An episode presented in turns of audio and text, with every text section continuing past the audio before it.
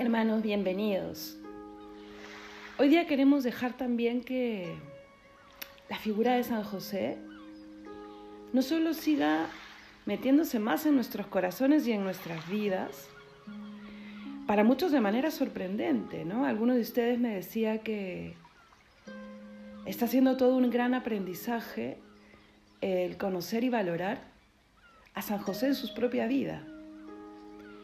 Y también es algo que me está sucediendo. San José está mostrando ese rostro mm, de padre, de amigo, de intercesor y de una de las personas más, más cercanas al corazón de Dios. En un año pues, súper especial también. Yo creo que la iglesia por eso es tan sabia, tan madre, y el Señor está siempre ahí para hacerle caso, ¿no? Dijo, este es el año de San José y a ello, a darle una fuerza especial a su intercesión para ayudar a muchísimos a que se acerquen a mi corazón y eso es lo que está sucediendo. El Señor está cumpliendo su promesa y está ayudándonos con un amigo muy, muy querido, su Padre aquí en la tierra, a recorrer el camino hacia el encuentro con Él. Vamos a pedirle su intercesión entonces con una oración en el nombre del Padre, del Hijo y del Espíritu Santo. Amén. Señor Jesús, gracias por estar nuevamente un día más aquí entre nosotros, cumpliendo tu promesa, porque ahí donde hay dos o más reunidos estás tú. Aquí estamos tus hijos queriendo aprender de ti, de tu sabiduría, de la manera como lleva las cosas, siempre pensando en el bien de los que te aman, siempre pensando en el bien de todos, de cada uno, incluso de aquellos que no te aman y no te conocen, porque así eres tú. Nos pones a San José como Padre, como intercesor, y quieres que sea Él el que nos hable y nos cuente cómo en el día a día fue conociendo más y mejor tu voluntad y diciéndote sí, ayúdanos a ser como Él. Amén. En el nombre del Padre, del Hijo y del Espíritu Santo. Amén. Hoy día vamos a aprender de San José. El ser persona de sagrario. Y ustedes dirán, pero, pero si San José pues no, no visitaba el sagrario, ¿no? Por obvios motivos, o sea, todavía no había Jesús en la Eucaristía. Pero ¿qué cosa es ser persona de sagrario? Es ser persona que busca a Dios, le reconoce presente, le alaba, le adora y le sirve. Y San José, desde siempre, desde muy niño, fue persona de Yahvé, de Dios, el hombre justo, le dice la iglesia, prudente, justo. Y cuando recibe el encargo de cuidar al Hijo de Dios, se fue haciendo pues un adorador también, de la segunda persona de la Trinidad. Y allá en el cielo sabe acercarse al altar de Dios para adorarle, para quererle, para dejarse querer y ahora y siempre, pero de manera especial ahora, para interceder por ti y por mí. Él nos quiere decir, ¿no? Acércate, acércate a mi hijo, ahí, presente. San José se acercaba todos los días al hogar, a la carpintería, ahí donde estaba jugando el niño Dios, ahí donde estaba su hijo, y nos dice, acércate tú, porque también está el mismo Jesús de Nazaret, es el pequeño que jugaba, el, el, joven que andaba, el Jesús, el que caminaba en Palestina, haciendo signos, milagros, convirtiendo, el que se subió a la cruz, Él está ahí en el sagrario, con todo su poder, con toda su humanidad, con toda su divinidad, amándonos. Y San José nos dice, acércate y experimentarás el amor desbordado de Jesús. Es que el mismo hecho de preguntarle, ¿qué haces ahí, Señor? ¿Qué haces escondido ahí, tras las especies del pan y del vino? ¿Qué haces cautivo de mi amor? Corriéndote tantos riesgos, sí. Pero Él nos dirá, y lo irás intuyendo, que lo haría mil veces por ti, por ser tu fortaleza, por ser tu compañía, por ser el corazón donde vengas a encontrar un corazón, por ser el pecho donde recline tu cabeza, por ser el lugar donde quieras descansar. Está ahí para escucharnos reír, llorar, para ver cómo nos ilusionamos por la vida, para curar nuestro corazón roto. Está ahí. Él se quedó. Esa es la Eucaristía. Comulgar es decirle siempre al Señor, pasa, pasa a mi hogar, al hogar interior y quiero que seas parte de mí, de mi vida. Visitarle en el Santísimo, es decir, aquí estoy, aquí estamos. San José nos anima a descubrir esas gracias. Están ahí para nosotros. Yo quiero decirles tres cosas con respecto a esta virtud. Yo no, es San José, pero compartirlas con ustedes después de haberlas meditado y haberla escuchado. San José nos dice, ¿no? Ahí, cerca de la presencia de Dios, experimentarás su amor desbordado, ¿no? Así empezaba. Pero se traduce en cosas muy concretas. Yo te voy a decir tres. Son miles, infinitas. Yo te digo tres y luego te animo a que aprendas tú con tu vida y con el día a día buscándole a ir acrecentando esta lista.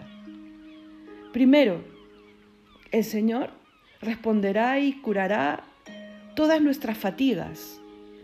Y sí que la vida misma trae sus propias fatigas, ya sean las físicas del día inmediato, ¿no? Las naturales, porque, porque ha pasado el día, porque el cuerpo necesita descanso y también quiere ser un descanso así.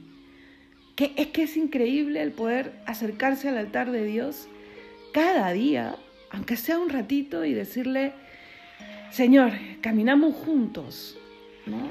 Contarle, eh, eh, Él curar, curará nuestras fatigas, las cura. Luego, responde a todas nuestras necesidades, a todas y a cada una de las necesidades que necesitan ser cubiertas para ser felices y seguir caminando hacia la felicidad plena. Porque a veces nos encaprichamos con necesidades tan pequeñas, tan, mm, por decirlo de alguna manera, innecesarias. El Señor responde a aquellas que serán trampolín para encontrarnos luego, luego cara a cara con Él. Y tercero, el Señor está ahí para sostenernos en cualquier enfermedad. Quiere curar aquellas que son gravísimas, las enfermedades del alma, de la mente, del sentimiento, de las emociones, esas las quiere curar, las quiere fortalecer. Y, ¿por qué no? También las del cuerpo, si es que eso será lo mejor para nosotros. Y te dije tres, ahora te animo a, si quieres pon tú ahora mismo, pon pausa y piensa en la cuarta, en la quinta. Y si hoy día has ido a visitar el Santísimo, eh, ¿qué cosa ha sucedido hoy? Pon pausa y dile, esta es la cuarta, yo quiero aumentar ahora mismo esta. ¿Qué experimentaré entonces? Está ahí para curar y calmar mis fatigas, para responder a mis necesidades, para curar cualquier enfermedad tengamos presente que nos encontramos ahí con Jesús, el Hijo de María, el Hijo de José, el Hijo de Dios. Y segundo, no, porque lo primero fue que puedo experimentar, una recomendación al llegar al sagrario, porque es cierto, ¿ah? uno no sabe muchas veces qué hacer, qué decir. Uno de los peques de la catequesis de primera comunión que estoy dando y que les contaba, ¿no? Que, que estoy dando, bueno, por Zoom, son dos peques, muy, muy queridos para mí, me decía, es que yo no sé qué hacer cuando entro a la iglesia, cuándo me paro, cuándo me siento, cuándo me arrodillo, a dónde miro. y yo creo que eso nos ha pasado a todos en algún momento. Mm, el Señor lo que espera es que le reconozcamos y le miremos fijamente. Hay que decirnos a nosotros mismos, ahí está, ahí donde está esa lucecita roja, ahí está. Ahí estás, presente. Tú me estás mirando, tú estás guardando silencio para escuchar lo primero que tengo que decirte. Él, el que es Dios, está a la expectativa, a la espera. ¿Qué me toca a mí hacer? Llegar y mirarle fijamente. Lo que haces con un amigo, ¿no? Yo me imagino que cuando tú recibes a alguien en casa o cuando vas a visitar a alguien, ¿qué cosa es lo primero que haces? Mirarle a los ojos y saludarle. Hola, estoy aquí, he venido a verte. O gracias por venir. ¿No? Pues con él igual, con reverencia porque es el Señor. Por eso es que está todo esto que, que, se recomienda, ¿no? Que mi cuerpo hable, que le estoy reconociendo, hago una genuflexión, que es mm, pongo una rodilla en el piso, sí, ahí estás tú, mi Señor. Y luego, con rostro de amigo, ahí estás tú, mi Jesús, mi amigo, ahí, justamente ahí, ¿no? Y dile a tu cuerpo, reconoce, reconoce que ahí está tu Señor. Y la misericordia divina y su ternura purificarán nuestra mirada, ¿no? Lavarán las manchas de nuestra alma que, que nos impiden reconocerle de manera pronta, ¿no? que hace que, que, nuestra lógica se niegue a decir, pero ¿cómo puede estar ahí en un cuadradito tan pequeño metido el creador del mundo entero? Pero sí, Él lava esas manchas y hace que podamos ver. Devolvió la vista al ciego de nacimiento, pues a veces somos más que el ciego de nacimiento y quiere devolver esa vista nuestra. Entonces, cuando llegues al sagrario, mírale, mírale, Él te mira y mírale tú y déjale obrar. Y como quien mira una fuente de luz inmensa, ¿no? Y el rostro brilla y, y en las pupilas de los ojos se ven los reflejos, lo mismo sucede en ti. Te transforma y te hace brillante. Te regala una belleza eh, que es de aquellas que nada puede arrugar. Deja que, que obre en ti. Y lo segundo que te recomiendo es haz silencio. Junto con mirarle, haz silencio. El exterior y el interior. ¿Cuánta costumbre cuánta mala costumbre hay en muchos lugares de entrar y hablar en las capillas como si estuvieses en el atrio de la misma iglesia o en el patio de tu casa, ¿no? Y ahí está Dios. Y ahí está Dios entregándose. Porque para que esté presente en la Eucaristía, eh, tiene que haberse vuelto a entregar.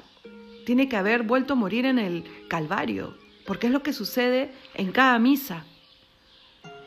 Entonces yo no puedo entrar como si fuese cualquier lugar. Después de mirarle, pues yo debo guardar silencio para que sea Él el que tome la iniciativa en hablar. Es que yo quiero escucharle a Él.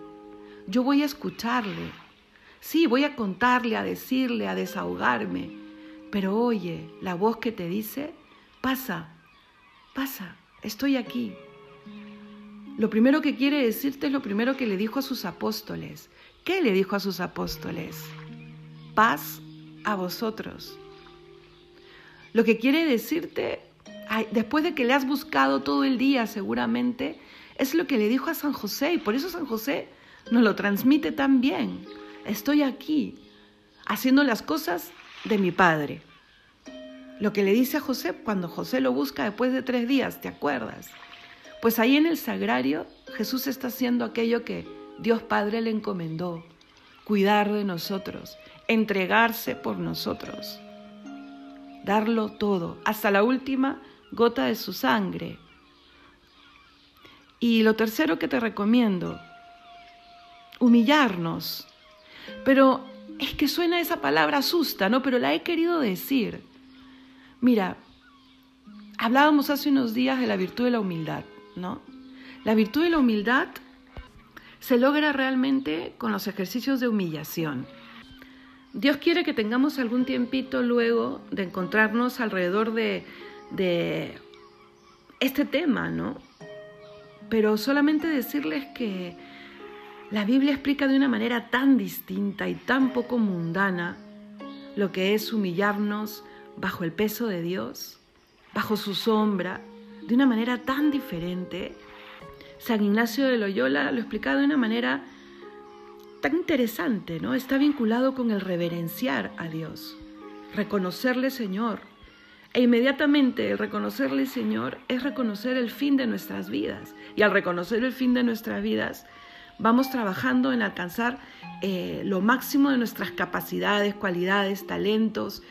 Eh, nos acercamos a la felicidad más grande. Entonces, por lógica, es parte del ejercicio que nos lleva a ser más nosotros mismos. Nos humillamos detrás de cosas tan rastreras, tan rastreras, de personas que no se acercan para nada a Dios. ¿Cuántas veces nos hemos humillado por alcanzar mm, un poquito de cariño? ¿O cuántas veces eh, nos hemos dejado humillar por alguien que nada bueno va a hacer en nosotros. Estamos hablando de Dios y de una humildad distinta y de una reverencia eh, que habla de otra cosa. Así que yo creo que lo entiendes rápidamente. Entonces, cuando llegue a estar frente al sagrario, mirarle, lo primero es Él, con una mirada que hable de reverencia, hacer silencio, sobre todo el interior, pero también el exterior, porque el que está ahí es el Señor que está muriendo y que muere por mí y que se ha quedado ahí solo para mí. Y hacer un ejercicio de humildad. Y eso me llevará al tercer punto, a entrar en contemplación, la verdadera experiencia de Dios, la verdadera cercanía con Él, el sentirlo tan cercano en nuestras vidas y que esa cercanía se extienda fuera también de la presencia del sagrario, porque me llevo esa cercanía a toda mi vida. La contemplación nos enseña a elegirle siempre a Él y amarle con, locura. Nos enseña a descubrir los latidos de su corazón. Nos enseña lo que es realmente suspirar de amor por Dios. Todos queremos un amor romántico también. ¿No es cierto? Sí, Queremos un, amor que tenga también esa parte de enamoramiento, ¿sí o no? Que no sea solo conocimiento. Pues Dios nos regala todo eso también. Es Él la cumbre del amor y quiere que podamos contemplarle. Pero no vamos a entrar a contemplarle si es que no hemos guardado silencio, si es que no hemos reconocido su presencia, si es que no hemos hecho actos de humillación para que nuestra carne esté asida, nuestros sentidos estén limpios.